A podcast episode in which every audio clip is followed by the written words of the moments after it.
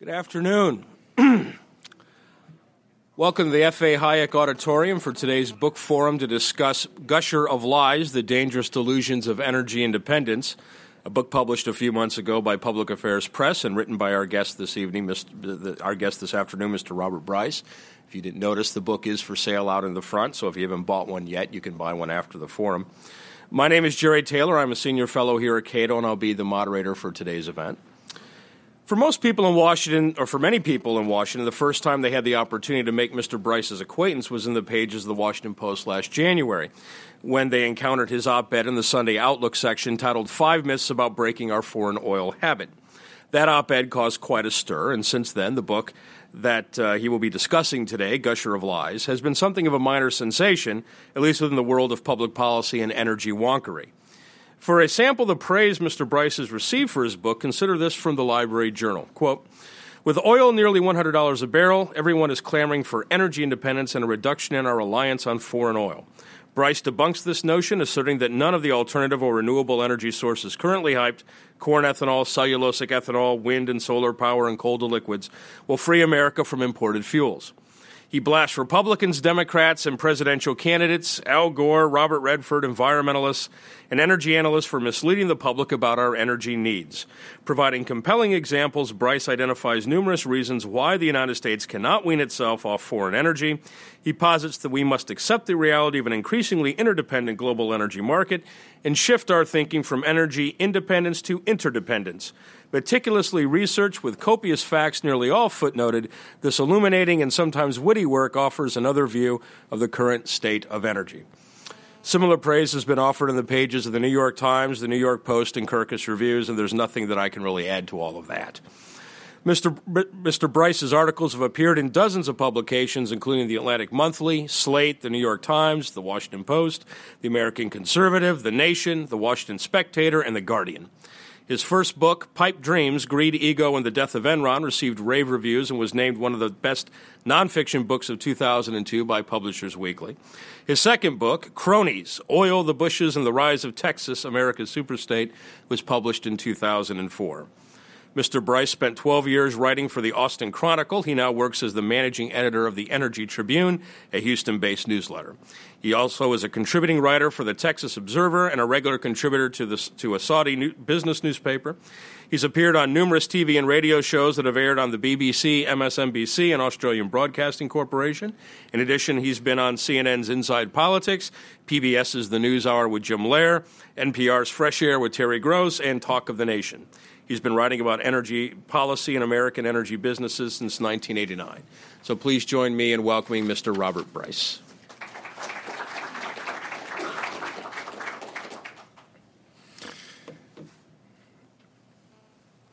Thank you, Jerry. Um, the best response I heard on you know, after an introduction like that was that uh, that was a uh, an introduction that uh, my father would have appreciated and my mother would have believed.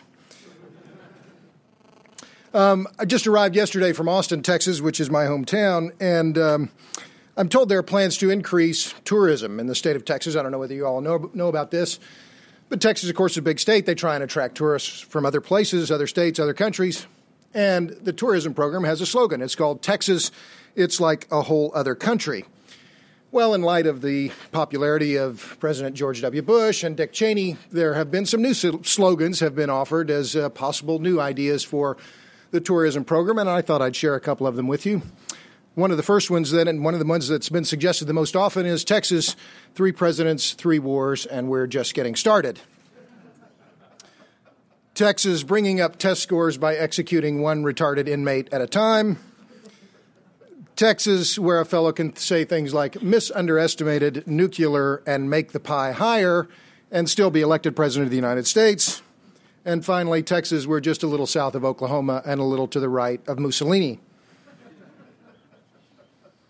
Okay, so now that the uh, requisite joke is out of the way, let me acknowledge Jerry Taylor. Um, he has really, and, and the Cato Institute, they have really challenged my thinking on energy, and, and uh, I cite some of the things that Jerry Taylor has written in my book uh, because I think he has brought a really ferocious intellectualism to the issue of energy, and I think he, he it's it's clear the record is clear that he you know his work on energy has been uh, influential, and it certainly influenced my thinking. So I'm very much in his debt for um, for his work on energy policy and energy discussions.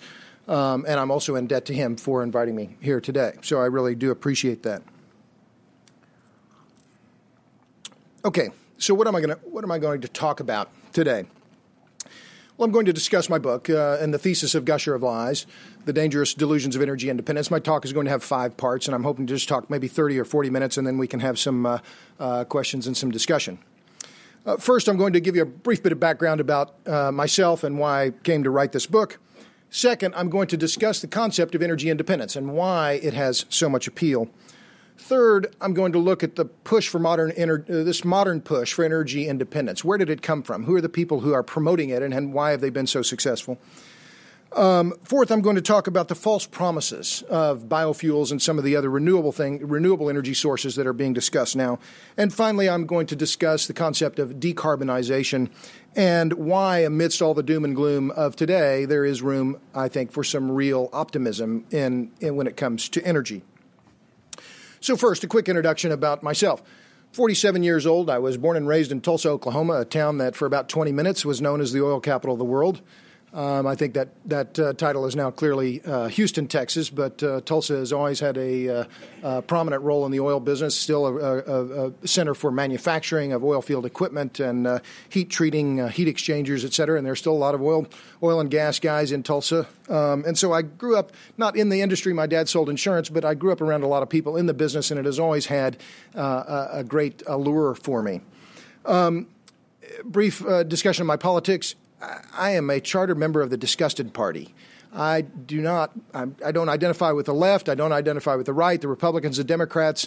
Um, I have a disdain for uh, uh, virtually all of the political discussions happening today in Congress and the presidential candidates uh, because I don't think they're addressing the real uh, crucial issues in this country today. And you know, to name a couple: crumbling infrastructure, the falling dollar, uh, the parlous state of our uh, of our educational system, um, and I could go on. But that's not the the focus of my discussion today it's clear if you look at my record, I, I, come and have written for many years from the liberal left. Um, I make no apology for that, and nor is that any secret. Um, if you read my, my earlier two books, they were clearly written uh, from the left, uh, the perspective of the left. But when it comes to energy, I'm a liberal who got mugged by the laws of thermodynamics.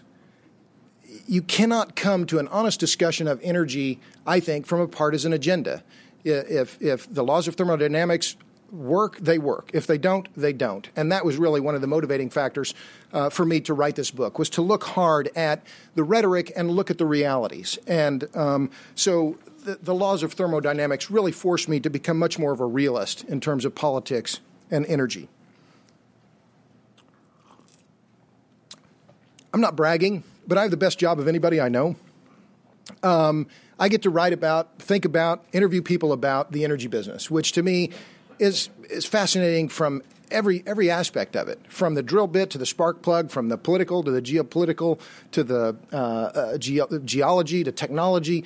Energy business is just fascinating. Whatever whatever aspect of it you look at, it is it, it is you know the, the, scope of the industry is is is isn't just it's mind boggling. Five trillion dollars a year is my back of the envelope estimate for the size of the global energy industry.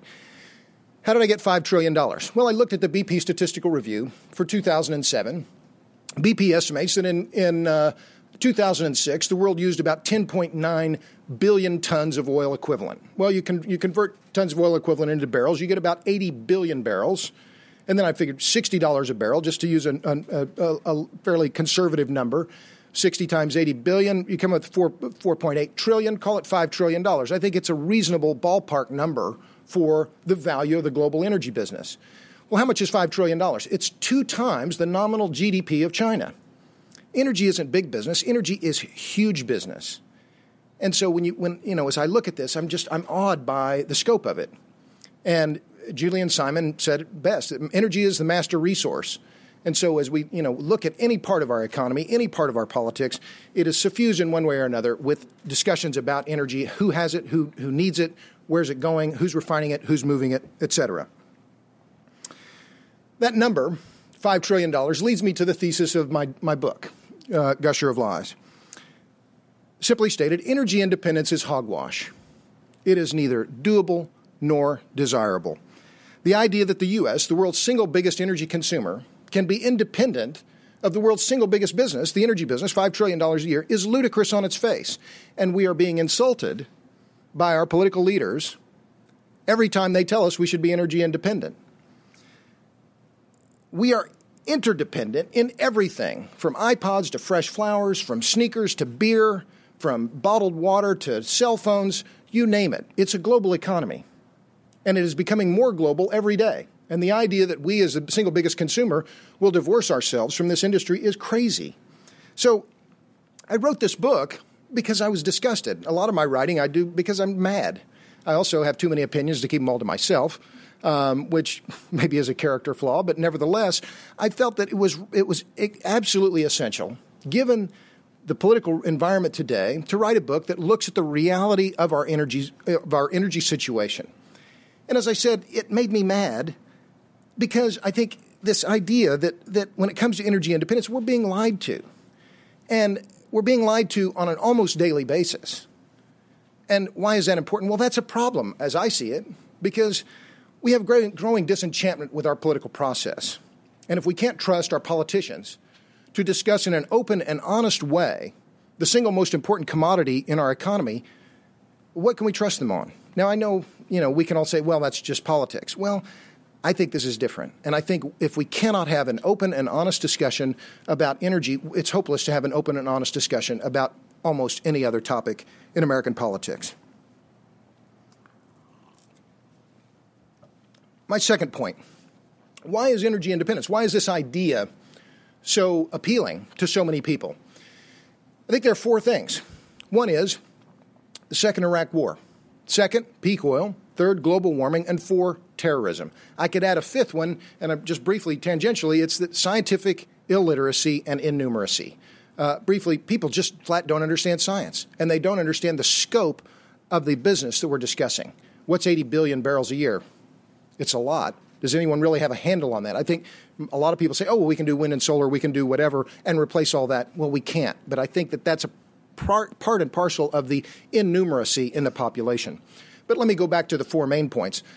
The second Iraq War, peak oil, global warming, and terrorism, I think, are all combined, and especially in the last few years, to create a kind of a free floating anxiety among the voters in this country.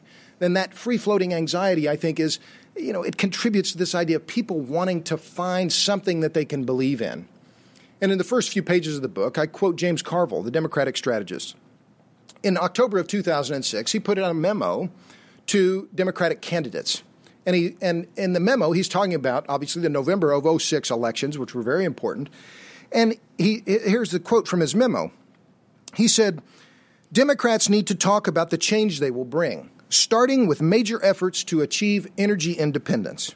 He goes on, saying, and I'm quoting again Research shows that a candidate that says he or she will go to Washington and change things there and will work together with both parties to do major things to move the country toward energy independence has a powerful impact on the vote.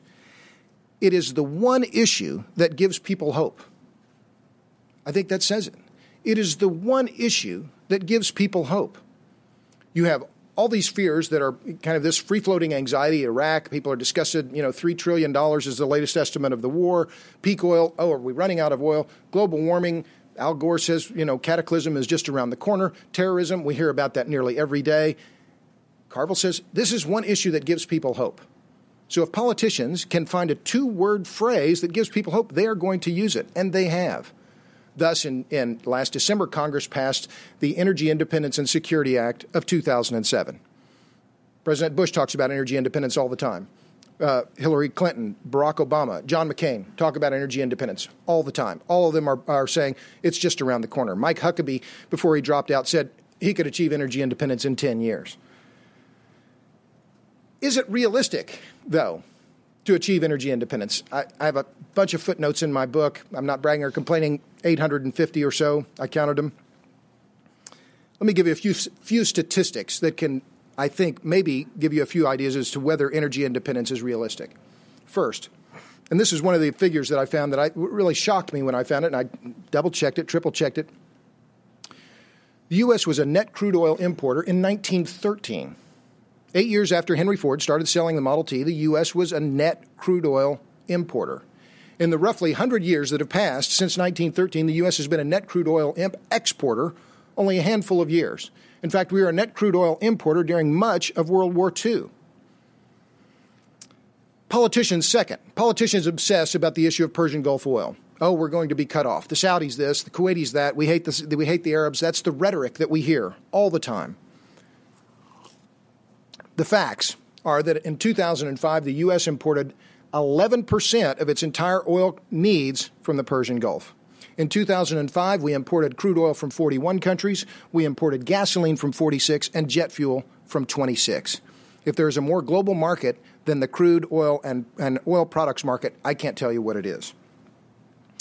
Let's talk about nuclear power. Nuclear now provides 20% of America's electricity. America imports over 80% of the uranium needed to fire its nuclear reactors. Let's talk about biofuels. Even if the U.S. converted all of the corn grown in this country into ethanol, it would only provide about 6% of the oil needs of this country.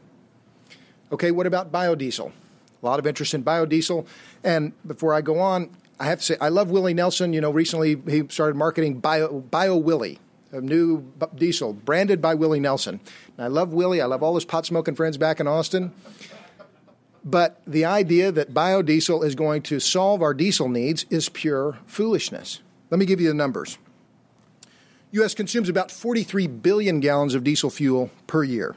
Farmers can produce about 40, barrel, uh, 40 bushels of soybeans per acre. That converts into about 60 gallons of biodiesel. To replace all of the diesel fuel burned in America on an, an annual basis, the U.S. would have to plant 716 million acres just in soybeans. That's 1.6 times all of the cropland now under cultivation in this country. Put another way, even if all of the 3.2 billion bushels or so that are produced uh, of soybeans that are produced every year in this country and were converted into biodiesel, it would only equal about 1.5% of America's total oil needs. So, where did the modern push for energy independence come from? This is my third point. And before I go on, remember energy independence, this idea is not new. Richard Nixon began discussing it in 1974. He promised that we would have energy independence by 1980. In 1975, Gerald Ford promised that we'd have energy independence in 10 years. In 1977, Jimmy Carter uh, was in the White House and he warned Americans that the world supply of oil was running out, that uh, uh, a crisis was imminent, and that the U.S. was facing his quote, the moral equivalent of war. Now, since the Carter era, the idea has stayed alive, but just barely. Uh, you see periodic uh, uh, instances when the idea comes uh, flares up again. After the first Iraq War, uh, there were increasing mentions of it in the U.S. media. In Gusher of Lies, uh, I I contend, and I think the record shows clearly that the modern push for, for energy independence in America has largely come from the same people who were big boosters of the second Iraq War. Um, that argument, uh, I'm not going to hide it, has been very a fairly controversial part of my book. Perhaps the most controversial part of the book. Reviewers have said, well, you know, he's a conspiracy theorist, or he doesn't like the neoconservatives, or whatever. Uh, you know, I understand their point, but I think the the the, the record is clear.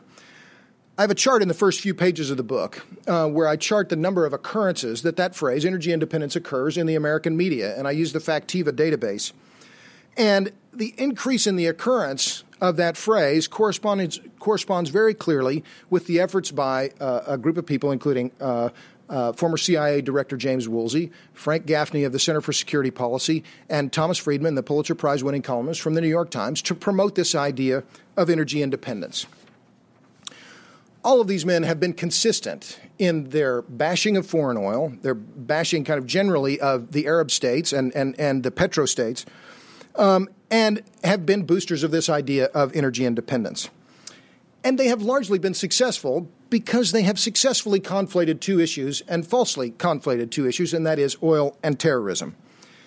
Now, I make this is one of the first arguments I take on in the book is this idea that you know if we only we reduced our oil consumption, terrorism would go down because that is the that's the point that they continually make. If only we use less oil, the price of oil would collapse. The petrostates would need to do something else uh, for their money. That would lead to reform, etc.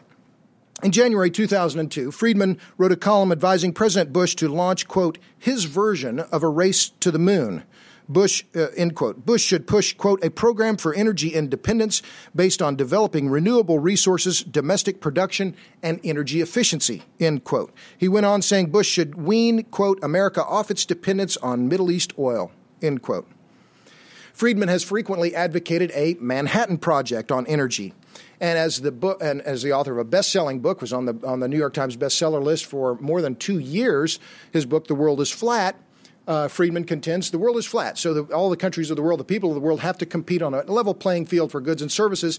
And yet Friedman somehow argues at the same time and has written several columns arguing that the U.S. should build a quote wall of energy independence around itself. Now, how you have a flat world and a walled world, I can't quite understand, but I haven't won a Pulitzer Prize. Friedman says his contention is by buying less oil, using less oil, the price of oil will collapse. And when that happens, he promises, quote, I will give you political and economic reform from Algeria to Iran. That hasn't happened.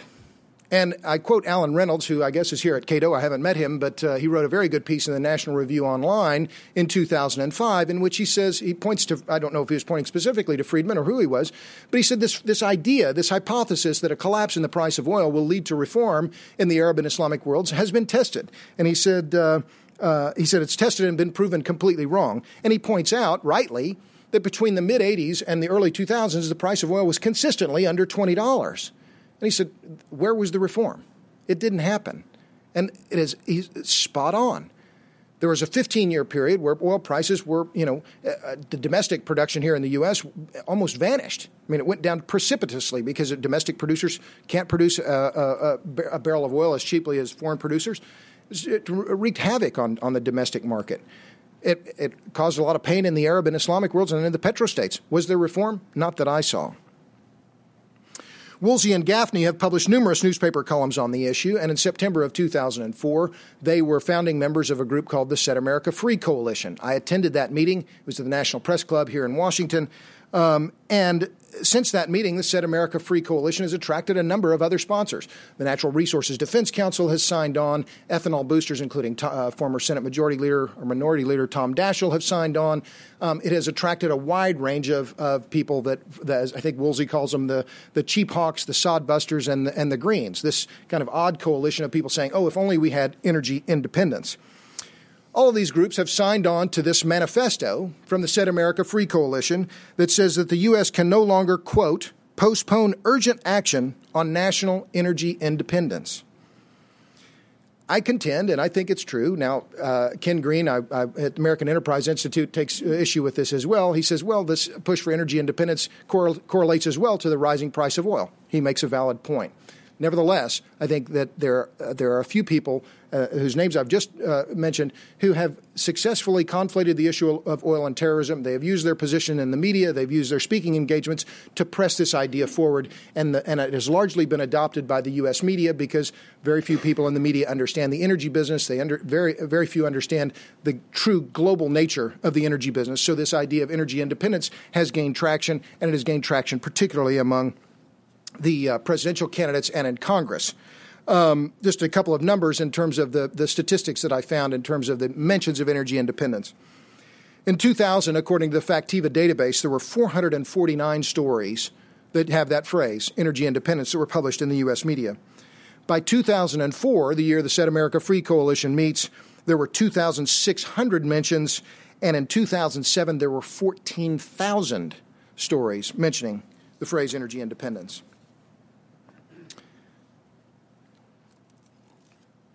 My fourth point the false promises of biofuels um, and renewables.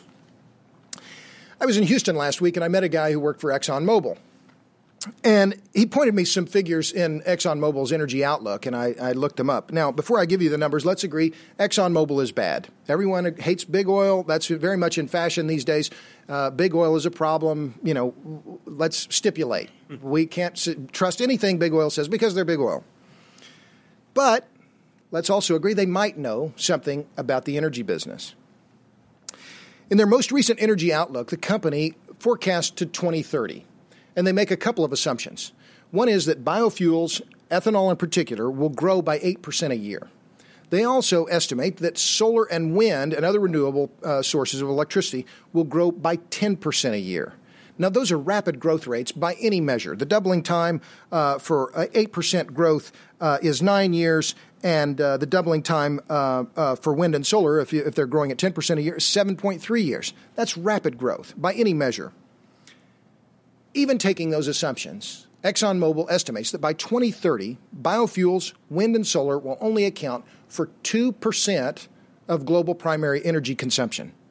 Again, by 2030, even assuming that rapid growth, by 2030, biofuels, wind, and solar will only account for 2% of global primary energy consumption. Now, let's assume ExxonMobil is wrong. Let's increase that estimate by an order of magnitude and say it's 20%. Even if those sources provide 20% of our of primary energy use by 2030, it still means we'll get approximately 80% from fossil fuels and other sources, biomass providing that fractional amount, maybe 5 or, or, or more percent. These are the same uh, even if we assume that, the order of magnitude, obviously fossil fuels are still going to be a big, a big player. But I took ExxonMobil's estimates and I looked at the IEA, the International Energy Agency. They come up with about the same percentage, about 2%.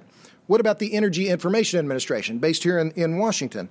Well, in one set of data, they look out to 2030. They lump all renewables together hydro, biomass, wind, solar. Their estimate for 2030, 7.6%. What if we isolate the U.S. from the rest of the world and we just look at wind and solar? Well, EIA data projects that in 2030, wind and solar will be providing about 70 billion kilowatt hours of electricity. That will be 1.2% of America's total electricity needs. To put it into perspective, by 2030, they expect coal will be providing 47 times more electricity than wind and solar combined, and hydropower will be producing four times as much as wind and solar combined. So, again, even if we increase these numbers by an order of magnitude, we are still going to be using tremendous amounts of fossil fuels. And as I stated earlier, we are still going to therefore, de facto, be part of the global economy, whether that's in coal or natural gas or oil or uranium or you name it. So the point here is clear that we have to accept this reality of energy interdependence. And the sooner we do so, the more the sooner we can have an honest discussion about our energy future.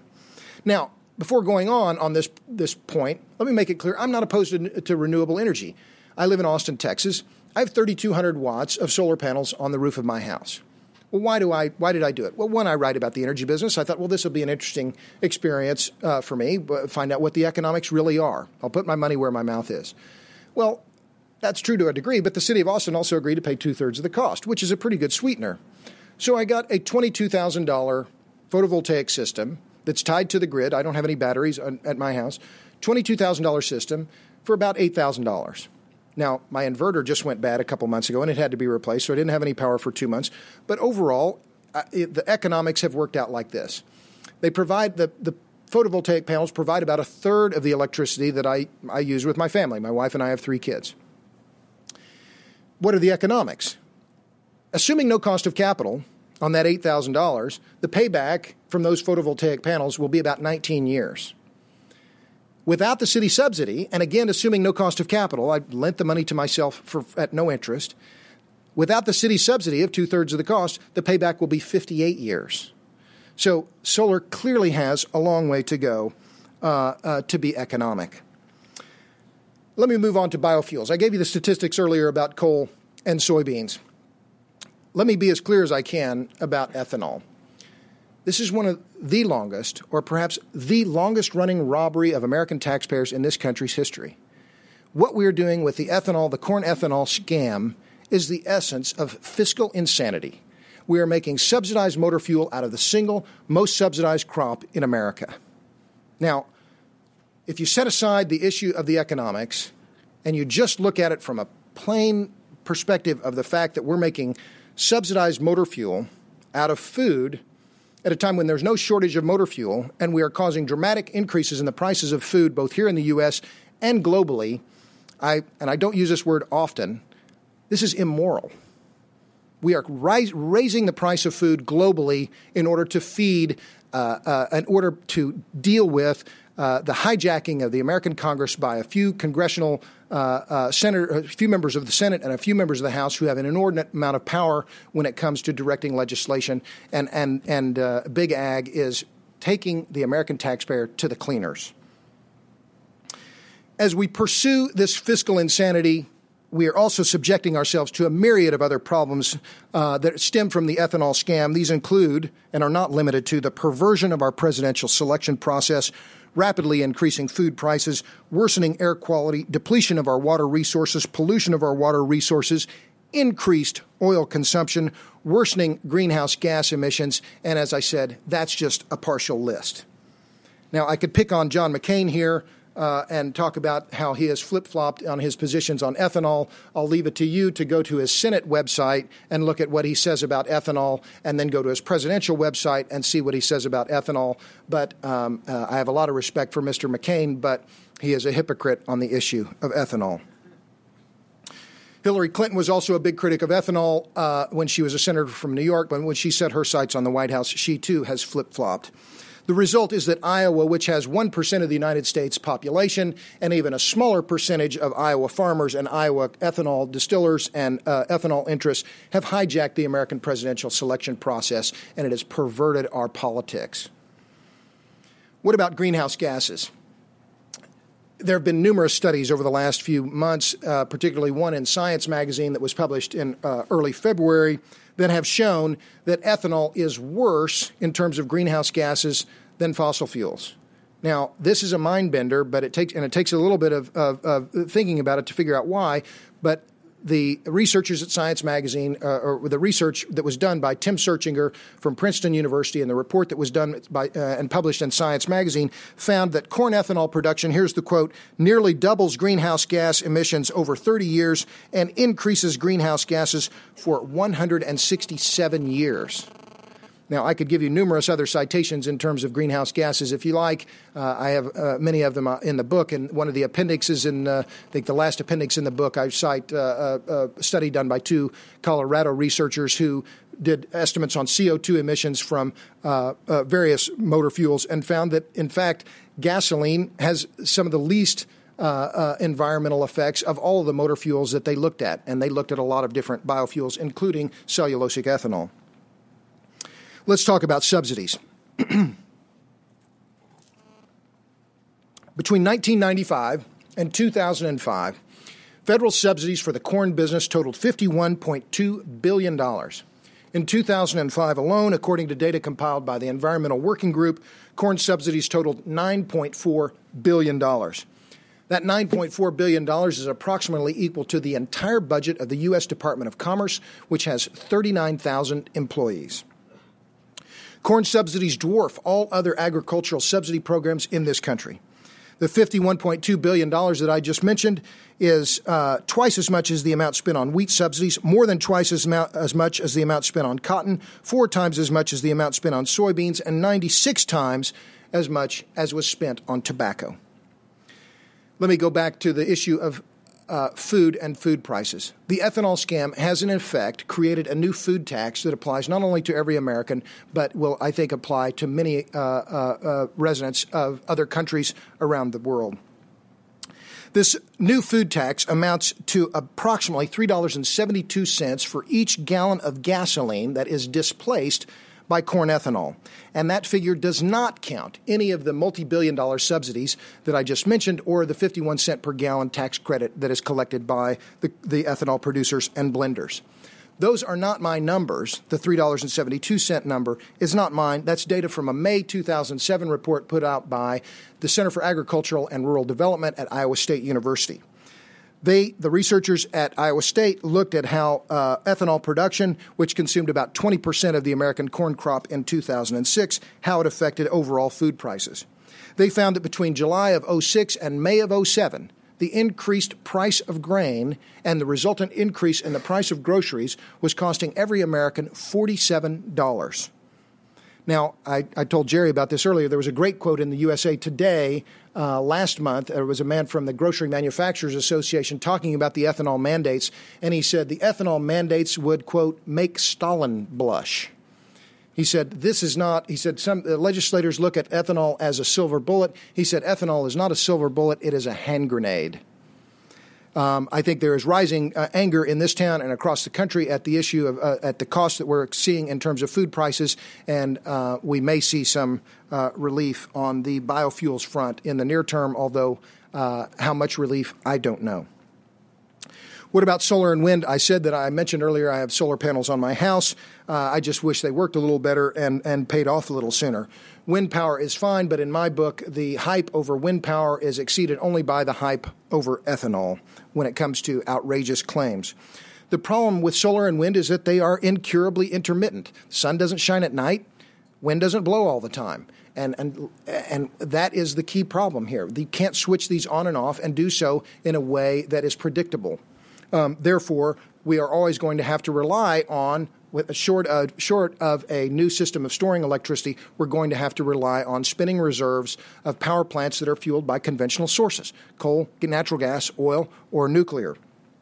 Let me talk about that issue of. Uh, of the, the stochasticity of wind and solar can only be resolved if we had a way to store massive amounts of electricity. In the latter part of the book, I talk about uh, uh, the super battery prize, an idea that I had. I uh, kind of borrowed it from Václav Smil, who's a very clever energy writer. Um, and my idea is simple let's offer a billion dollars to any inventor who could come up with a compact, affordable system that can store multiple kilowatt hours of electricity. And let's offer $10 billion to the inventor who can come up with, uh, uh, using those same attributes, a system that can store multiple megawatt hours of electricity. If we had that, solar and wind suddenly become more viable. Uh, homeowners, if they could have a battery like this, could feed power onto the grid when it suited them, when they thought demand was high and prices were therefore high, but more particularly for electric utilities who have an undulating demand on a 24 hour basis. demand goes up in the morning when people get up and brush their teeth and make coffee, uh, and goes down during the day when they're at work, and goes up again in the afternoon when they come home and turn on the TV and the air conditioner. If you had a battery that could flatten out that demand, uh, that would be a tremendous savings in terms of energy for the electric utilities. But to be clear, I'm not sanguine about this happening. Uh, Thomas Edison worked on batteries for many years. In his own day, he spent something like $30 million in today's money of his own cash trying to perfect batteries. He worked on lead acid batteries, he worked on alkalines, he improved both, but ultimately failed in getting a battery that was high enough capacity to, to achieve what he wanted, which was a battery that could really work in delivery trucks. Gasoline was just a better fuel, and ultimately that was what won out. And now, of course, it is, uh, it's diesel. But nevertheless, if we had a super battery, that would be the game changer. That is, in fact, the magic bullet. Okay, my last point uh, decarbonization and why there is a reason for optimism. There is good news here amidst the talk about peak oil, global warming, and the good news is something called decarbonization. The carbon intensity of the global economy is decreasing. That is, we are moving toward cleaner and cleaner fuels. Um, and this trend of decarbonization has been ongoing for two centuries. And it's good because it's happening without any government mandates. Uh, and it's not happening uh, due to any subsidies or anything else. Why is it happening? It's because consumers are always looking for clean, dense fuels. So that um, if, if a consumer had a choice between cooking over a wood fire or a natural gas or propane stove, He's going to choose natural gas or propane. It's easy, more easily regulated. It's cleaner. No smoke in the house. Um, and if they had a choice between reading by electric light or candle or kerosene lantern, I think most people would choose electric light. It's easier to manage. You switch it on, you switch it off. No, it doesn't heat up the house. No smoke. Um, so how do you, how do we understand decarbonization? Well, you understand it by looking at uh, the ratio of carbon to hydrogen atoms in the fuels uh, that are most common. From prehistory through, say, the 1700s and 1800s, wood was the dominant fuel. Well, wood has a carbon to hydrogen ratio of 10 to 1. That is 10 carbon atoms for every one hydrogen atom. But wood, of course, lost out to coal, beginning really in the 1800s, um, and coal was a dramatic improvement, has, has a carbon to hydrogen ratio of 2 to 1. Coal, of course, was destined to lose out in oil to oil, particularly in the transportation sector. because oil has the virtue of being cleaner, more dense, and a carbon to hydrogen ratio of 1 to 2, a fourfold increase uh, over that of coal. But over the coming decades, natural gas, CH4, one carbon to four hydrogen atoms, is going to be, I think, the big winner in the 21st century. Uh, again, carbon to hydrogen ratio of 1 to 4. Um, this trend toward decarbonization and tr- toward cleaner fuels was best described by Jesse Ausubel, the director for the program at the Human Environment, and a very smart guy. Um, he's one of the originators of this concept of decarbonization. He wrote recently that uh, this trend toward decarbonization may waver as countries like China and India industrialize and they use coal. He also, I spoke to him a couple of weeks ago and he pointed to Brazil. He said, actually, uh, Brazil is carbonizing, and that is a reflection of the, the tremendous success that Petrobras, the national oil company in Brazil, has had in deep water exploration. And he said, so there are a couple of countries that, in fact, are going the other direction in terms of this decarbonization trend, Brazil being a, a, a, a, a real example of that. But he said, even though, uh, quote again, he says, even though the trend wavers, quote, over the long term, hydrogen gains in the mix at the expense of carbon, like cars replacing horses, color TVs substituting for black and white, or email gaining the market over hard copies sent through the post office. There's more good news. Between 1965 and 2006, according to BP Statistical Review, consumption of natural gas grew at far faster rates than did the consumption of coal or oil. Now, I'll grant you, natural gas is starting from a much smaller base than coal or oil, but nevertheless, during that time period, global gas consumption increased by 335 percent. Oil consumption, meanwhile, increased by 168 percent, and coal by 108 percent. New gas reserves are being found at faster rates than our new oil reserves. Again, according to BP, between 1990 and 2006, global gas reserves increased by 37.7% to about 181 trillion cubic feet, while global gas reserves increased about half as quickly, by increased by 20.7% to about 1.2 trillion barrels those gas reserves are likely to last longer than our, our existing oil reserves. The reserves to production ratio for natural gas is about 63.3. That is, at current rates of extraction, uh, gas reserves that we have will last about 63 years, whereas the reserves to production ratio for oil, known oil reserves right now, is about 40.5. Now, environmental groups should be cheering this increased use of natural gas, but they are not. Why? Uh, you know, I think they equate anything uh, involving hydrocarbons means big oil. And as I discussed earlier, big oil is bad, and therefore they are not interested in natural gas. In fact, the Sierra Club had a press release just the other day making it clear they don't like natural gas either. They like solar and wind, um, and anything else uh, that isn't solar and wind, they are just not interested in. Uh, there, uh, I'll briefly talk about natural gas vehicles. While we're promoting the ethanol scam and paying dearly for it, natural gas vehicles are largely being ignored, which is rather uh, remarkable given that Brazil, which is held up as a great example of the power of ethanol, has 10 times as many natural gas fueled vehicles as the United States, even though the United States has more than 10 times as many motor vehicles as Brazil. Natural gas vehicles offer a lot of opportunity. Yes, they have more uh, uh more upfront costs, but we import 60% of our oil. We only import uh, 20% of our natural gas.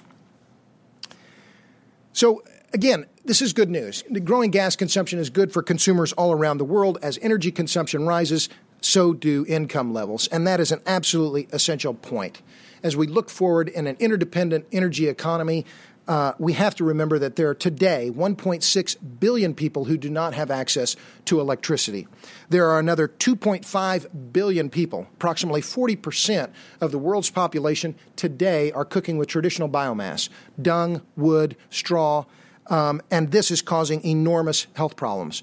According to the World Health Organization, about 1.3 million people per year, mostly women and children, are dying from respiratory ailments caused by poor indoor air due to traditional biomass.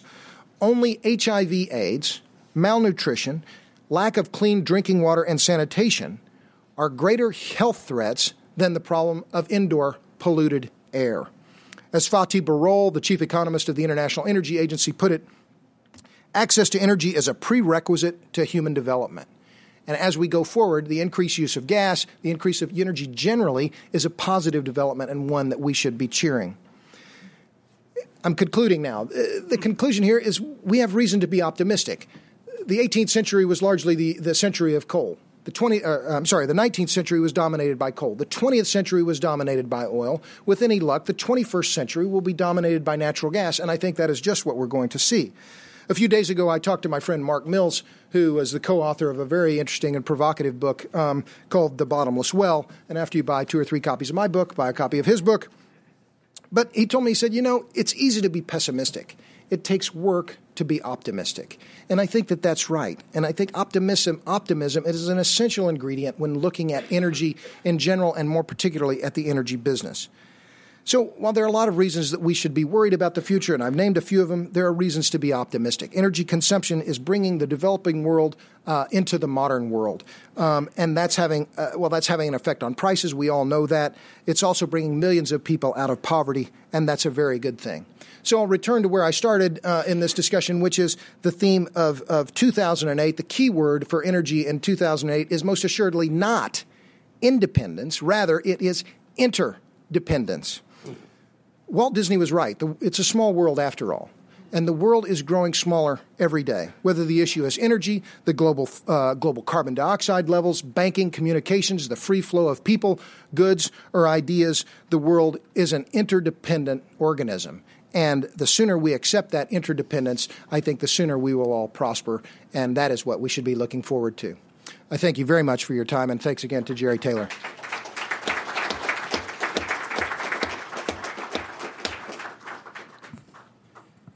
Can tell that Robert is from Texas and not Washington, since the degree of optimism, I think, is inversely correlated to your proximity to Washington. Um, Robert, let me press you on a couple of things that you write about in your book. Um, I'd be disappointed if you didn't, Jerry.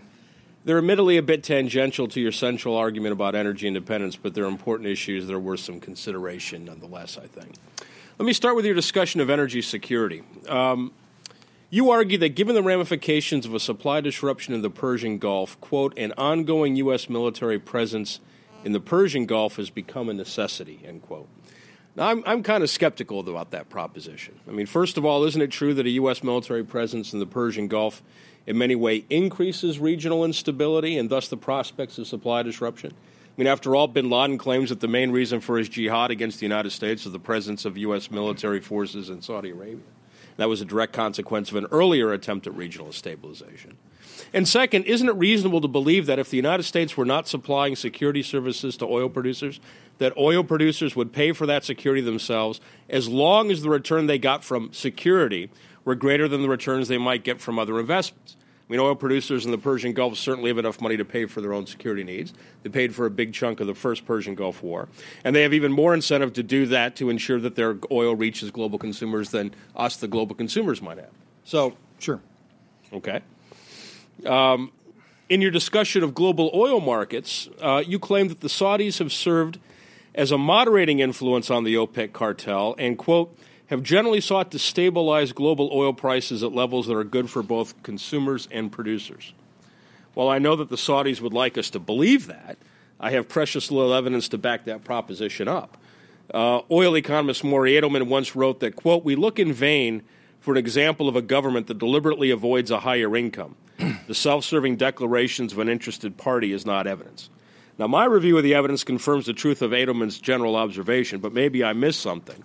Can you identify those instances where the Saudis left money on the table to play this moderating role that you ascribe for them in energy markets? Okay. Um, let me take on the, the military occupation aspect first.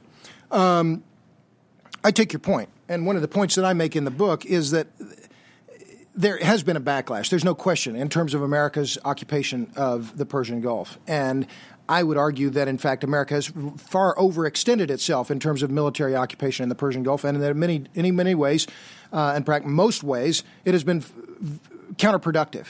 Uh, there's no question, I think, that uh, the second Iraq War has been counterproductive in terms of energy policy, and, and we could discuss other policies in terms of America's long term interests. Um, so, what is the solution? And I, I, in the book, I discuss this idea that, in, uh, and it's not my idea. Um, uh, I'm trying to remember the gentleman's name. He's now at uh, uh, Liberty Institute, or I'm sorry, Independent Institute. Um, he makes the point that, in fact, the Europeans and, in fact, the Chinese and other countries are free riding on the U.S. in terms of our security commitment in the Persian Gulf. Why is it that the U.S. has decided the security of the Persian Gulf is our, our domain and our domain alone? I think the more, more, more uh, rational policy for the U.S. is to go to these other countries, particularly the Europeans, the Japanese, and say, look, This isn't our job. We only get 11% of our oil from the Persian Gulf. You get 50, 60, 80, 90% of your oil. By golly, you should be paying your fair share of the freight here. And in fact, we haven't done that. And that's a diplomatic issue. Whether we can achieve that, I don't know and whether we should unilateral, unilaterally withdraw and say, okay, well, have at it. I think that that is not necessarily the best choice for us. Yes, I'm, I'm uh, uh, overall saying we need to let the market work. Uh, it is, it is a, a, a painful point, but it is one that is clearly true. China is buying every barrel of oil that it needs on the world market, and they don't have a single soldier in the Persian Gulf. We have a couple hundred thousand if you count the, the soldiers in Kuwait and, and Iraq. Um, the petrostates and security, I take your point. There's no question the Saudis should be paying more of the freight in terms of their own internal security. They have the the Saudi uh, Saudi Arabian National Guard, which is in theory their uh, uh, the the force that protects all of their oil installations, and they have something on the order of twenty or thirty thousand uh, uh, uh, police just monitoring their energy infrastructure. So they are paying a substantial amount to maintain that. Some of that money, in fact, is going to American contractors to make sure that they ride herd on the Saudi Arabian National Guard. But yes, the U.S. has become the de facto backstop in security for the Saudis. There's no question about that. But uh, and and I won't argue your point. They should be paying more of that that that freight. Your final question: The Saudis is moderating uh, as a moderating effect. I think that this is clearly true. You look at the OPEC uh, meetings of recent vintage, and who have been the the, uh, the, the forces that have been agitating for higher prices or switching to the euros. It's been Uncle Hugo Chavez in, in Venezuela and uh, Ahmadinejad in Iran, arguing for uh, uh, lower quotas, higher prices. And I think the Saudis have said, and rightly, that well, that could hurt our long term interests. Our long term interests aren't necessarily in seeking the highest price we can get because as higher prices, the higher prices get, the more that is going to erode demand. And the Saudis don't want to erode demand. I think there is also, my read of the Saudis, I was in Saudi Arabia two years ago. They see their role not as necessarily courting the U.S. or as their, their primary role in OPEC, although they are by far and away the dominant influence in OPEC. They see themselves as something of a trustee globally for the oil reserves that, that they have, particularly for their for other Islamic countries. They know that higher prices are no good for the 1.2 billion Muslims around the world, and most of whom live in poverty. They want a moderate, fairly moderate price. And I quote Ali Al Naimi in the book saying, you know, uh, uh, uh, the, the best price is one that is affordable to both, both sides, the producers and the consumers. That that is, in fact, energy security when the producer can, can get a good rate of return and keep, keep producing, and the consumer has a price that isn't, uh, isn't punitive and can, that they can afford and afford over the long term. So, yes, I, I stick by my, my point that the Saudis have, in fact, been a moderating influence, particularly when you compare them to the more radical uh, uh, petrostates like uh, Iran and Venezuela, who are clearly don't have the interests of the U.S. or the West uh, uh, at hand. Well, I think we have to differentiate between statements and actions. They're two very different things. Saudi's statements certainly sound very moderate. Only five years ago, I remember the Saudis in 2003 were sticking to this argument that the ideal world in oil, the ideal oil world is a world in which prices varied somewhere between 22 and 28. And by God, if they got past 28, the Saudis would swing into action. Sure. And I also remember last August when prices dropped down to 60, the Saudis had a virtual heart attack and demanded that they established that no, no, no, we're going to fight this price. We're going to move it up from 60. 60 is the new floor. And just last week at the OPEC uh, meetings, they said no, $110 oil is okay by us. Now, what happened to this $22, $28 price band?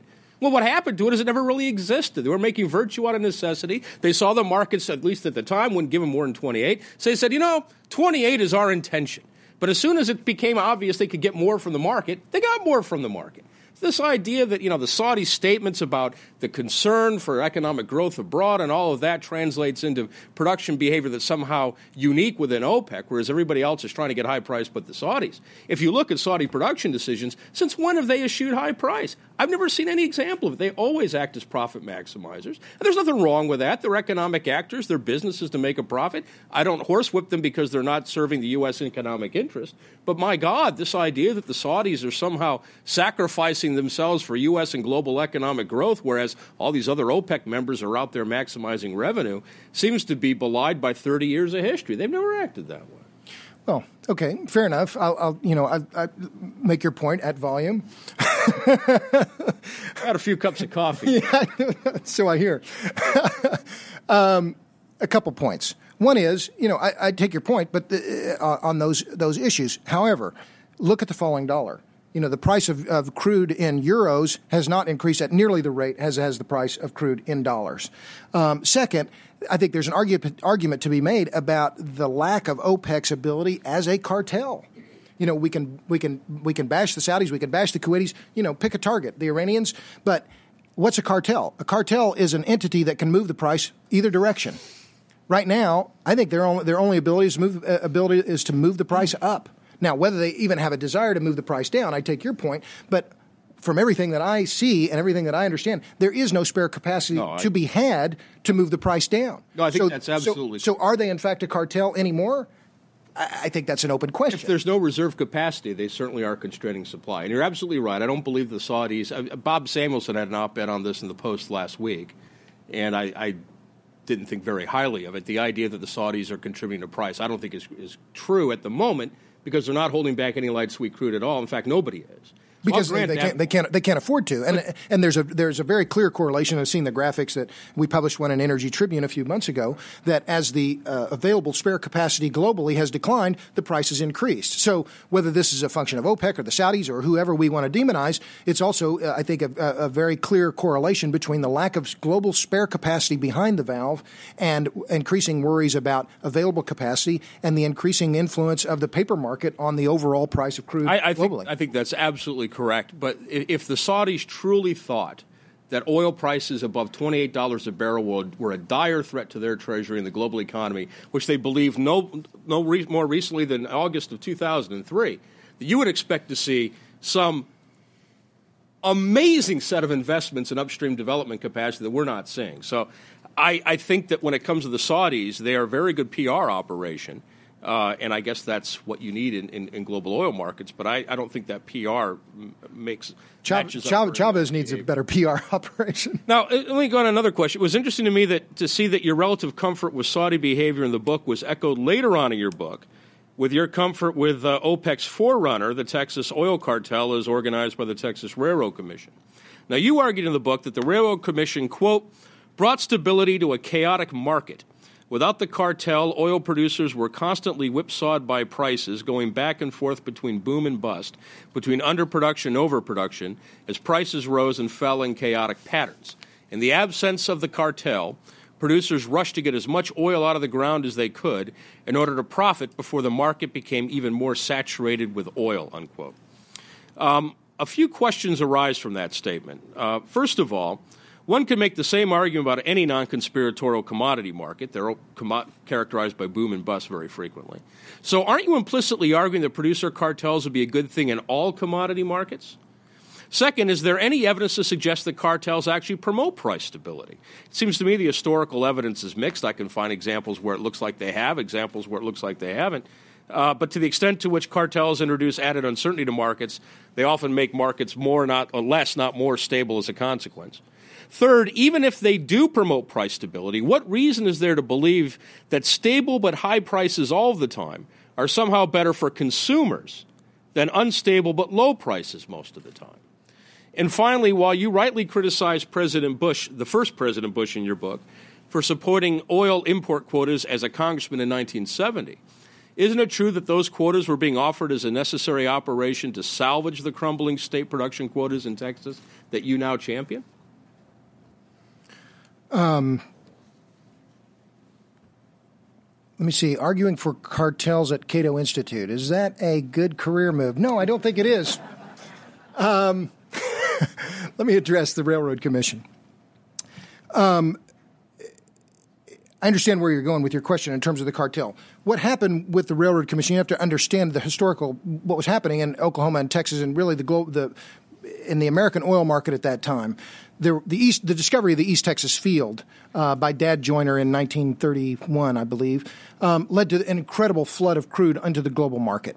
Um, at that time, in some uh, uh, oil oil towns in Texas, water was selling for more than oil. A cup of water was going for five cents, and a barrel of oil was going for a nickel or four cents, or something like that. So you had this incredible uh, system of over and under supply. And as I point out, the market was being whipsawed back and forth between oversupply and undersupply. So that, you know, producers were being forced into business, out of business, um, and there was a, a gluts on the market. Um, oil is a is a margin business, a very thin margin business in terms of oversupply and undersupply. Now, I take your points about cartels, and the, and I'm not arguing in any any way, shape, or form for monopolies, and I'm not arguing that OPEC is necessarily a good thing. What the Railroad Commission did, however, by essentially by with uh, uh, federal uh, federal mandate, the Connally uh, the Connally Hot Oil Act prevented uh, or essentially gave the Railroad Commission this cartel power to regulate production. Why was that good? Now, I will argue that, it, in fact, it was a good point because, it, first and foremost, it conserved the resource. The, what was happening at that time was producers, if they had uh, two producers had a well that was going into this same uh, reservoir, they had two wells or three wells or six wells, they were all pumping it out as quickly as they could, regardless of what their neighbor was doing, because they knew if they didn't pump it out, their neighbor would. Well, what was happening then was that the reservoirs were being depressurized and, and tremendous amounts of oil were being forever lost that could never be produced because it was being produced in such a chaotic fashion. So the Railroad Commission came in and they unitized the field. They said, okay, we have six wells in this one reservoir. We'll apportion the ownership one sixth each and we'll apportion the ability to withdraw from that reservoir to each owner. By doing so, they brought price stability, but more importantly, I think over the long term, they conserved the resource because they kept the reservoir's integrity in, in place and allowed the production of more oil over a longer period of time that ultimately was to the benefit of the state of Texas and to the state of Oklahoma and to the other producers. That that was the ultimate rationale. It was not necessarily to say to any of the independents or the major oil producers, we're going to make you rich. It was about the state looking after its own long term interests in terms of taxes. Yes, it brought oil to the market. Is that, was that a good thing? I think in retrospect, it clearly was a good thing. And uh, even though uh, you know being here at Cato and arguing in favor of a cartel is not necessarily uh, the best uh, the best approach, I think it's clear that the Railroad Commission was in fact a stabilizing influence that was net positive. And where did OPEC? In a, in a, curious act of uh, uh, a curious mimic of history. I, in my book uh, Cronies, I, I, talk about Abdullah Tariki, who was the very first Saudi oil minister, um, Tariki was also the very first Saudi who was educated at the University of Texas. He got his master's degree in, in I think in geology at UT. Um, Later, Jim Tanner was a reporter for the Wall Street Journal, and I write about this in Cronies. And Tanner was at an OPEC meeting in Vienna, and Tanner had graduated from uh, University of Texas as well. And he went up to Tariki, um, who was uh, called the Red Sheikh and was well known, uh, uh very kind of flamboyant guy. Um, after Tariki went to UT, went out to Midland and worked in the oil fields in Midland, and then went back to Saudi Arabia. Tanner was a graduate of UT, as was Tariki. He goes up to him in Vienna and says, uh, "Well, uh, you know, uh, sir, we both went to UT." He said, "What did you study when you were in Austin?" And Tariki replied, "I studied the Texas Railroad Commission."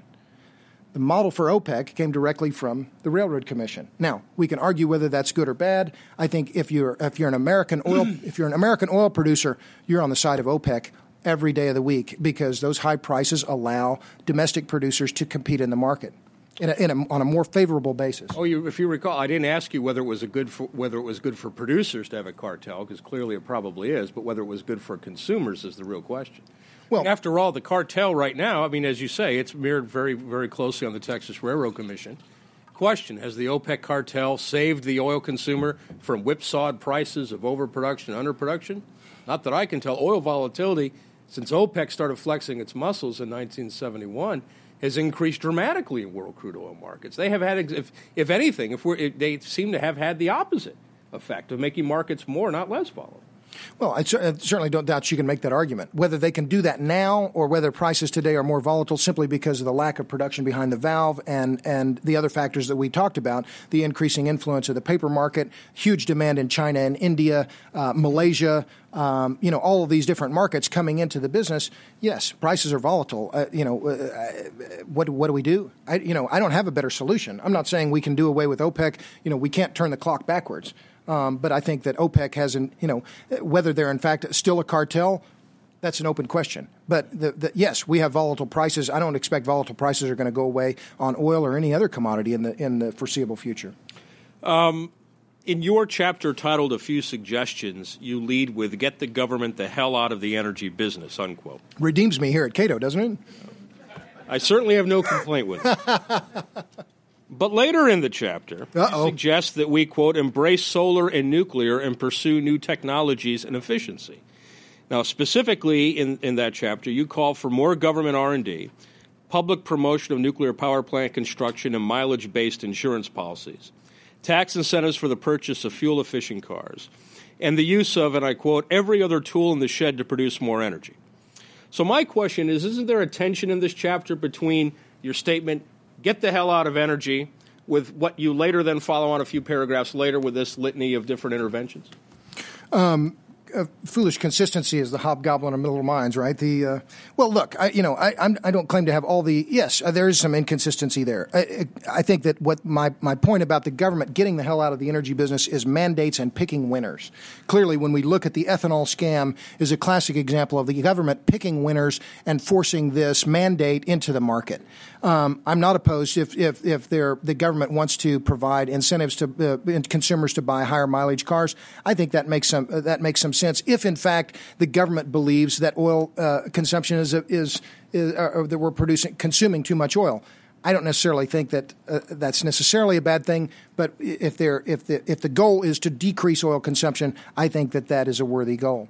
Um, I, remember that, oh, that I also say that one of the things that we have to pursue is natural gas, increased consumption of natural gas. This is a net winner for everybody. Um, as far as solar, yes, I'm, i continue to be a believer in, believer in solar. I also, uh, looking at recent numbers, am, am, fairly astonished at the amount of money that the government is spending on subsidies to the nuclear industry. Um, in a perfect world, we would have no subsidies, no fair, uh, no favor for any uh, any of these technologies. But uh, I think that there is a role for the government in terms of solar, um, and it clearly, uh, because of the waste issue, there's going to be a continuing government role, like it or not, in the nuclear sector, um, and I don't see any way around that. Well, I'm just curious because I agree with you. The government shouldn't pick winners and lo- shouldn't pick winners in the market, but it seems to me you've picked three. You've picked nuclear, you've picked solar, and uh, and what else did you just pick? Natural gas. Right. So if they have merit, why does the government need to pick them? They're going to emerge in the market endogenously, right? Fair enough. Right. Um, I think what I, I, I made those points because it's clear that in the current policy environment, policymakers are saying that CO2 is bad that carbon dioxide, we have to limit carbon dioxide. So, what are the fuels that we can turn to that have little or no CO2 emissions, uh, or, or, at least less than the fuels that we've been using? Clearly, nuclear is the only source that is going, has enough capital and enough momentum behind it to provide fairly large increments of new power in a fairly large in a fairly short uh, amount of time at a fairly reasonable price. Solar, I think, is it, we, it can provide uh, power at peak periods. It, it, we can put it on rooftops. It's low low energy density, but still, I think that it has a lot of opportunity. More, I think, than wind. A natural gas, I've, I've uh, explained why I'm in favor of gas, and I think that uh, there are a lot of reasons why. In particular, if if Congress is saying that CO2 is bad, why they should be looking more closely at natural gas, and yet they are not. Um, two more questions before I open it up to everybody. Are, are these going to be softballs? oh, baby. Um, one of the things I was curious about was your call for the Super Battery Prize. How does this comport with getting the government the hell out of the energy business? I mean, after all, we're not talking about uh, uh, a public good here, we're talking about a private good. Sure. And secondly, I mean, the first fellow to come along with a super battery isn't going to make his profits based on claiming his ticket from the federal prize. He is going to make billions upon billions of dollars in private markets. It strikes me that as much as it would be neat to have a super battery, and I fervently hope to see one one day, this sounds to me like increasing the, the bounty on bin Laden's head from 25 to 26 million dollars. I mean, the incentive is there in spades in the market. I'm not sure why the government needs to act. Sure. Well, remember uh, when I talk about the super battery prize, I also say it would be, you know, if the government wants to offer it, that's fine. I would rather see it come from the private sector. Mm-hmm. And we, I cite Richard Branson, who offers $25 million to anybody who can uh, come up with a system to sequester large amounts of CO2. Well, in my view, it's better if we don't produce the CO2 in the first place, and therefore we should offer a tremendous financial incentive. I will take your point, and it's abundantly clear that yes, the market offers huge uh, uh, potential bounties to whoever comes up with this super battery. But nevertheless, um, we also can look back in history and see how prizes of different types, the Orteig Prize, you know, Charles Lindbergh didn't fly across the Atlantic for his health. He was collecting the twenty-five thousand dollars, if memory serves, the, from the the, the hotelier uh, Orteig uh, because he was the first one to do it. So I think uh, I take your point about the market. Uh, there's plenty of incentive for the battery makers to come up with this, but look at the Orteig Prize. Look at the Ansari X Prize that uh, uh, Paul Allen and I think the difference is is that prizes can can prove useful when there aren't market incentives for people to do X, Y, or Z. Fair enough. And then you can provide them. But when the market incentive is there, I just don't see the need for additional price, particularly when the winner of the super battery competition in the marketplace isn't going to be looking to the feds to help build his uh, vacation home. Fair enough. Um, the final point I wanted to get back to is something you started out with, which was your discussion about uh, our the war in Iraq and, and why it happened. In in your book, you argue that quote in large measure uh, the war was about controlling the flow of that country's oil unquote. Now that may be true. We oppose the, the, the war here at Cato, so I'm not. I, I, don't feel compelled to defend the Bush administration or any of the uh, uh, any of the advocates of war. But while that may be true, I have no way of knowing what are the secret hearts and minds of members of the administration or members of the Senate who voted for that resolution that allowed the use of force in Iraq. And I doubt you or anybody else is. So, what I'm curious about is while it may be true, I have no way of knowing how it might be true. And I have no way of knowing how we might test that hypothesis. Now, have you thought about what a test, how we might test that hypothesis of yours? Sure. Well, look to be clear my you know my point about the war being about oil and the control of the oil it was not in some you know theory about uh, some conspiracy theory about we're going to hand the oil over to ExxonMobil or anybody else rather it is i think uh, uh, abundantly clear that the bush administration decided that w- they could not allow saddam hussein to control the riches that came from iraq's oil and that that was, as I, I, quote John Roberts, who's a very clever energy economist, who said, um, without oil, Saddam was nothing.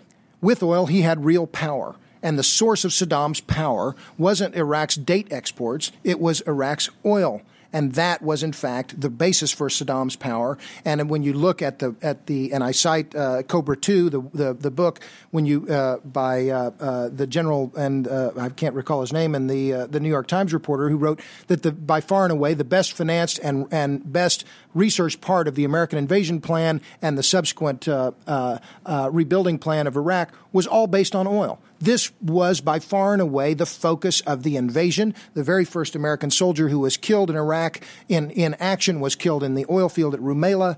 Um, the very first combat occurred on the, the Khor al Amaya uh, uh, uh, oil terminal in the Persian Gulf. Oil was the focus from the beginning of the invasion, and as Paul Wolfowitz uh, promised, oil was going to pay for the reconstruction. So, um, you know, uh, I, I, think that there's no question, it's beyond question at this point, that, the, that oil was, in fact, no matter how you slice it, was the fundamental motivation for the war because it was about wresting control of the control, wresting the control of the oil away from Saddam Hussein.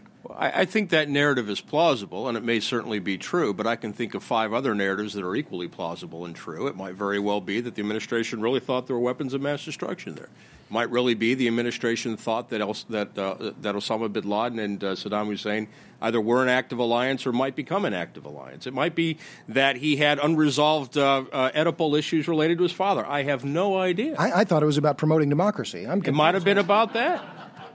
But I mean, this narrative. I've heard. I've heard a lot of different ones. That's the point. There's there there are a number of narratives that all seem reasonable and plausible, and how we might test these hypotheses is a mystery to me. And, I'll tell you the, the, other thing that kind of bothers me a bit about foreign policy discussions in this vein is while it's certainly true that Saddam Hussein is militarily more threatening with with oil dollars than without, this argument that without oil we wouldn't care about Saddam Hussein is a bit. It's a bit hard to believe just on its face. I mean, after all, Afghanistan had no oil revenues, dirt poor country. We cared a lot about Afghanistan for a brief period of time after 9 11. We care a lot about Pakistan, has no oil revenues, but it's got a nuclear arsenal. Fair. The idea that a country without oil revenues is a country we wouldn't worry about, while I'd like to think that were true, since I think we should worry a lot less about events around the world when it comes to the U.S. military, I'm not entirely sure that's been proven on the ground. So, why haven't we deposed Robert Mugabe? We have, yeah, he's probably down the list somewhere. okay. No well, look, look. I mean, if we're, if the if the objective is to depose bad actors, I mean, we need to send the 82nd Airborne to Africa because they got a lot of butt kicking to do. Mm-hmm. I mean, you know, the, the, fact is, I think, you know, I take your point about how do we test the hypothesis. I don't know of any ways to test the hypothesis, but I think that you know the record is clear when it comes to Iraq. America's interest in Iraq. Uh, you know, you look at the at the pictures of uh, Rumsfeld shaking hands with Saddam back in the 80s. You look at the U.S. efforts to help uh, Saddam increase oil exports in the 1970s. Um, you look at uh, uh, their efforts to help Saddam during the Iran Iraq war with uh, shipments of arms and helicopters. It, uh, the American relationship with Iraq has always been about oil. And I think that's incontrovertible, and I, I stand by, by my statements in the book. Well, enough of me and now more of you. So I'm going to stop and take questions. So raise your hand, and then when I call on you, identify who you are and fire away. So the first question down in front with the fellow in the red tie. If you wait for a microphone that'll come around so everyone else can hear you.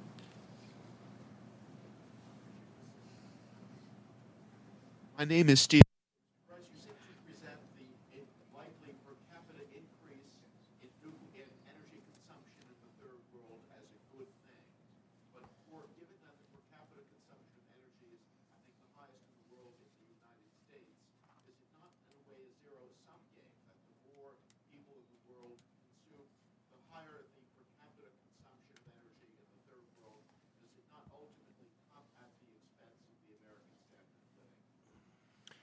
No, I don't necessarily think so. Um, you know, the um, uh, one of the more interesting statistics I just uh, I, I, like to look at the BP Statistical Review. I, I cited it several times.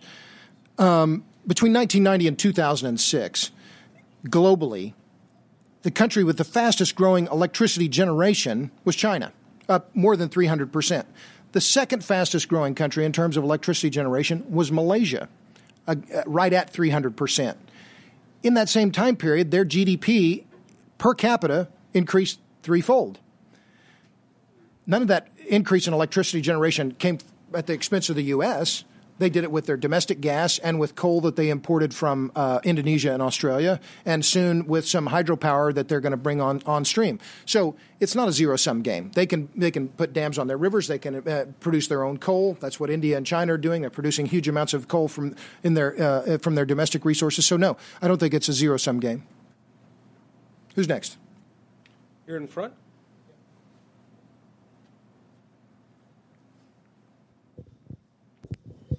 Hi, uh, uh, my name is Bruce Averill. I'm uh, at the State Department, uh, Office of the Coordinator for Counterterrorism, following 30 years as an academic chemist and biochemist, uh, having moved to state a few years ago.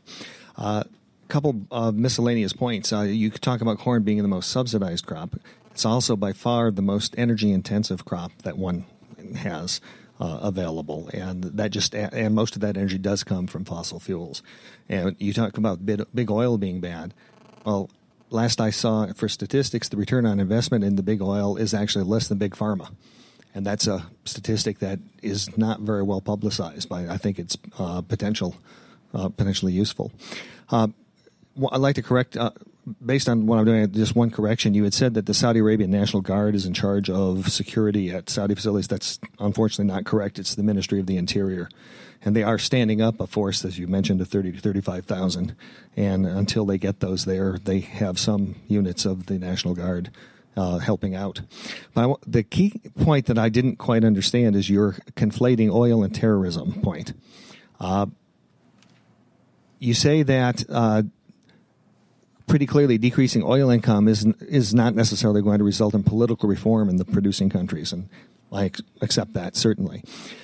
But I think the focus of Woolsey et al. has been that rather than focusing on decreasing energy consumption per se, it's transportation energy, which is basically liquid fuels, which is basically in our system petroleum. And I can't see how decreasing worldwide, or at least US wide, uh, consumption of those fuels is not going to decrease the transfer of wealth from the consuming countries to the producing countries that's going to decrease their disposable income. And if you have, make a significant dent in disposable income, at some point, I think that the 1% or whatever percent you want to say is siphoned off, flowing to support terrorists via various money laundering and terrorist financing schemes, has got to go down. So I, I think that I'd like to understand why you think that terrorism and political reform are two sides of the same coin. I think it's more complicated than that. I don't think that you need political reform in the producing countries necessarily to decrease terrorism. I think going after the the funding sources by decreasing that massive wealth transfer would accomplish go some ways, perhaps, toward accomplishing the goal of decrease of, of fighting terrorism. Sure. I'm interested in your response to that. Sure. Well, I think it all hinges on what's some. You know, uh, this is the same argument that Woolsey uses. Bill Clinton has made it. Uh, numerous other politicos have made it. When we buy a barrel of oil or whatever from you, you know, you pick it, Saudi Arabia, Iran, some of that money ends up in the hands of terrorism. Well, how much is some? I don't know. How long's a piece of string? You know, this idea, I think the, the faulty logic here is conflating oil and terrorism. Look at the Madrid uh, train bombings. Look at the London bus bombings. There's no connection with petrostates there. Look at Timothy McVeigh, one of the, the, the, the, biggest act of terrorism in American history up to 9 11. Where's the, where's the oil link? Um, even assuming that we could reduce the price of oil, as Alan Reynolds pointed out, and I quoted him, you know, we've seen the price of oil collapse. Did that do away with terrorism? Not that I know of. What, what about Iran? Let's uh, uh one that just occurs to me that we have purchased essentially zero oil from the Iranians since 1979. Has that prevented them from supporting Hamas and Hezbollah? Not that I've noticed. You know, the, the point is, if, yes, we could reduce our, our oil consumption in the transportation fleet, and maybe that's a good idea. As I, you know, we, we've had a discussion about that. But how much should we reduce it? If we go from 60% of our oil consumption in transportation and we cut it to 10 to 50%, is that enough to get rid of terrorism? I, I don't know. I, I, think it's just this false conflation of ideas that you know I think doesn't stand up to scrutiny. We had a terrorism long before we started using oil, and there will be terrorism after the last drop of oil is burned up. So yes, we could th- we can talk about reducing the income to to the petrostates, and we can theorize that it might reduce uh, terrorism in some way, but it might just be some.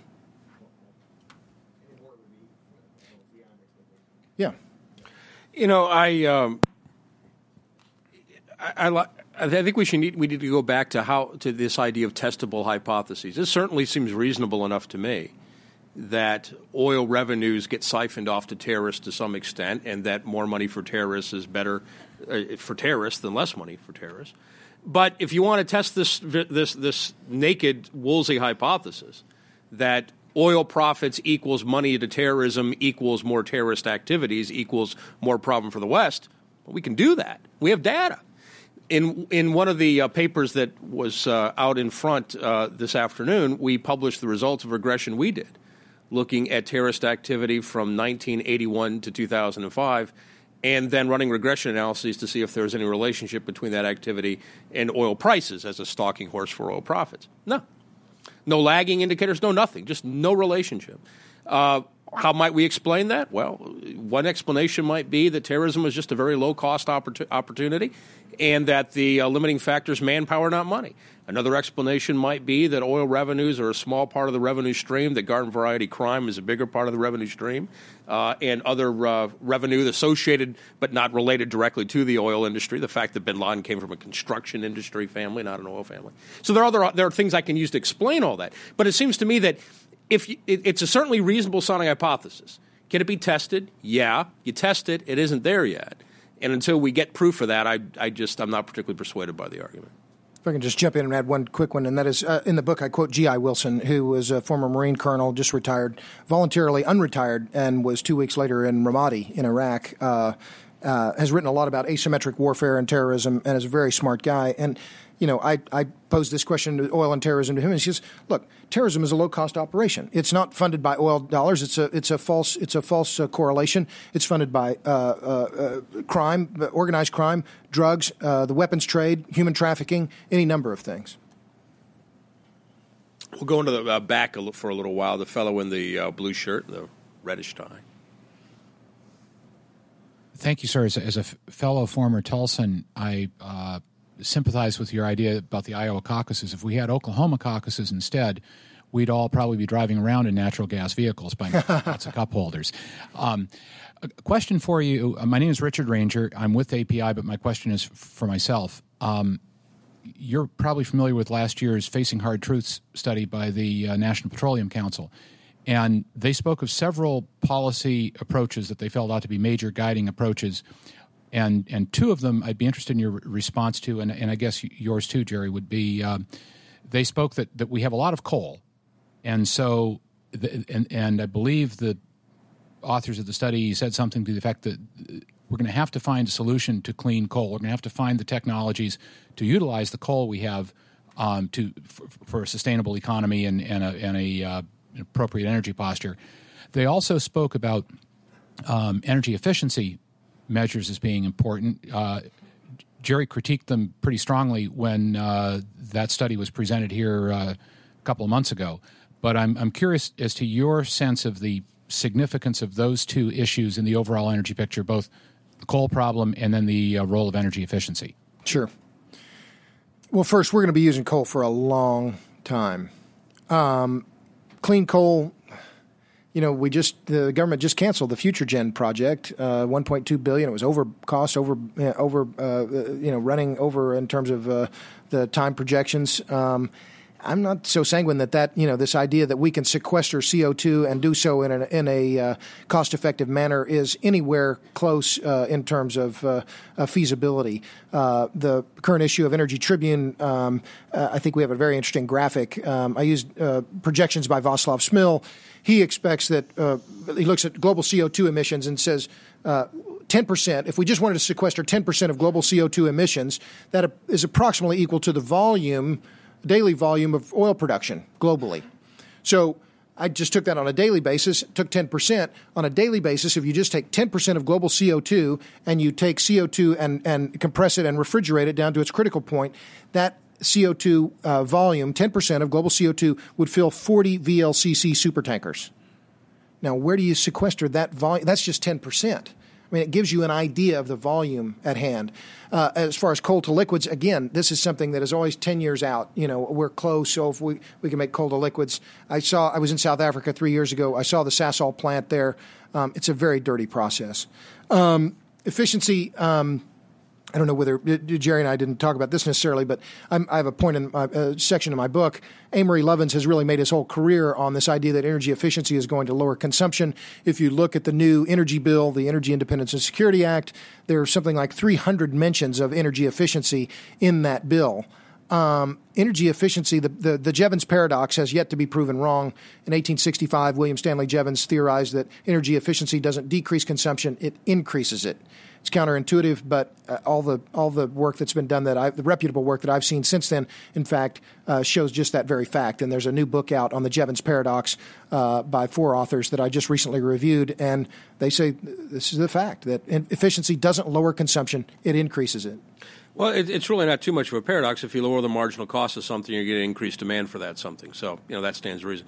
The one thing that's interesting about the energy independence discussion in coal is how politicians conflate energy independence and good environmental outcomes when there's actually tremendous tension between the two. For instance, uh, around the Super Bowl, I saw ads where Arnold Schwarzenegger and other tough looking governors from the West were standing around saying it's time for the feds to act to give us energy independence and a cleaner environment. Well, the quickest way to energy independence is coal to liquids. Uh, and in fact, it may very well be that coal to liquids can compete under today's prices if they were sustained over time. Uh, but the CO2 issues are just stunning. You know, so they're not the same thing, but politicians conflate the two because they both test real well, and politicians are habituated to say things that test well, whether they're internally coherent or not is irrelevant, I guess. Uh, in the back, sir. Uh, my name is Hossein Ebn Youssef with International Petroleum Enterprises, and I'd like to commend you both on, on the wonderful uh, discussion and um, talk, uh, a few comments and a question on uh, the terrorism uh, comment. I think Northern Ireland was a major problem for a long, long time, and oil money was not involved, and unfortunately, most of the support came from this country. So, a solution, a political solution, is indeed something we should look forward to uh, in, in uh, the troubled regions today. Uh, Afghanistan and Pakistan are not major producers, but in fact, uh, even to date, uh, uh they've been looked at as a conduit to Central Asian oil and gas, and also even Siberian oil. Uh, Saudis have not been um, all that aggressive in increasing production and on the upstream, but Saudis and other OPEC countries have been a major force in the downstream sector, particularly the, uh, the refining, where ExxonMobil, the, the largest refiner, the largest uh, company in the world, has been refusing to invest in the refining side, they have, and they've been very aggressive uh, indeed. Higher prices, I think, have uh, actually helped a great deal because with lower prices, the consumption would have been much higher. Uh, it is not OPEC that is uh, really creating all these problems. Wars, geopolitical issues, sanctions, uh, these are all major factors that have been uh, actually impacting uh, the, the, the prices. And everyone is paying for it. The Japanese and the Chinese, you know, with the support that they have given to the dollars, to the, uh, the, the policies, and so on. I think it's uh, uh, you know with the support of the bad policies and the bad decisions. Unfortunately, I think they're going uh, getting along uh, as well. Uh, the um, n- National Guards issue in, in Saudi Arabia, they do provide a layer of security. And if you recall, in the case of Abqaiq last year, uh, one of the, uh, uh, the, the groups that are in, in fact uh, supporting the security of the infrastructure are the National Guards. But the question is on the, uh, the um, uh, issue of conservation that no one talks about. Unfortunately, even the National Petroleum Council did not really talk about it. On their the executive summary, 40 some pages long, there was not even a mention of conservation. Later on, they said, well, we talked about efficiency because if it, conservation apparently has a negative connotation, no one wants to talk about it. Instead, they like to, you know, talk about efficiency. Would you please talk about conservation a little bit? And isn't it really the best alternative available? Thank you. You're the host. I'm the host. You're the guest. I, I, don't know what conservation means. I mean, you know, does it mean we voluntarily use less? If so, I think that that's happening. And I think conservation is driven by price. You know, people will use less, they'll drive less when the price is painful enough. So, uh, yeah, but but what? Fair enough, but but promote what? Tell people to drive less, to inflate their tires. I don't understand what. I mean,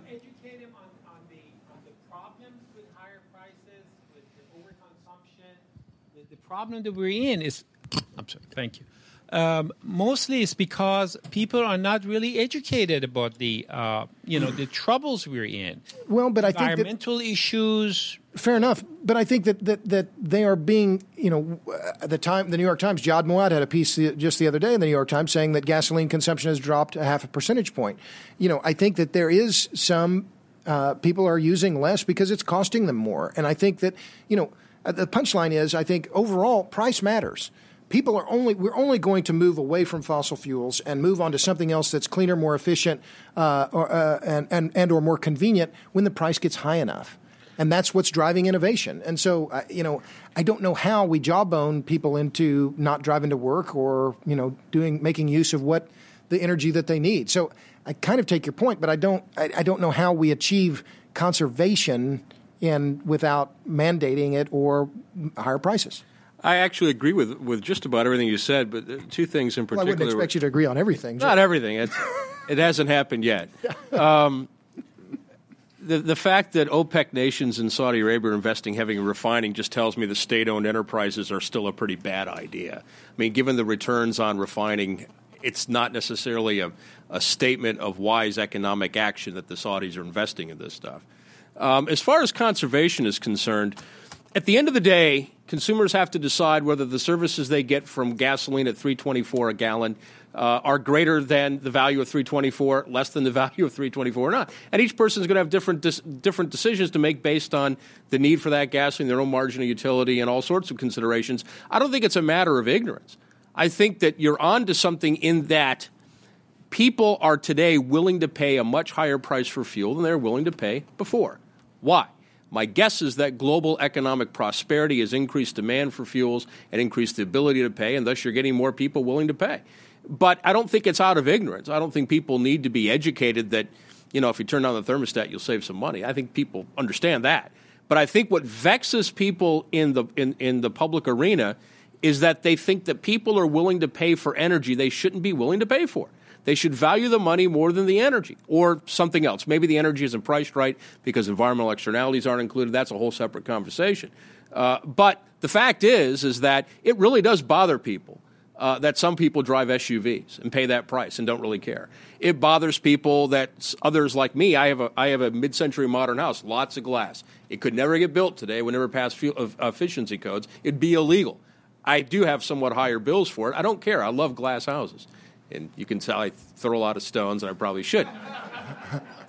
So I don't think it's really an education matter, but I think you're, you're the, the, what's lurking behind your question is absolutely right. A lot of people willing to pay money for energy, and they really don't care. At these prices, they're still paying. Oh, they may care, but they're still paying. They're making that voluntary transaction. That tells me they believe that their utility is advanced with the energy, that the energy is more valuable than the money. And that's a calculation that we can't guide for people. I'll get to you in one second, but Marlo's been waving his hand, and I, I should answer to him.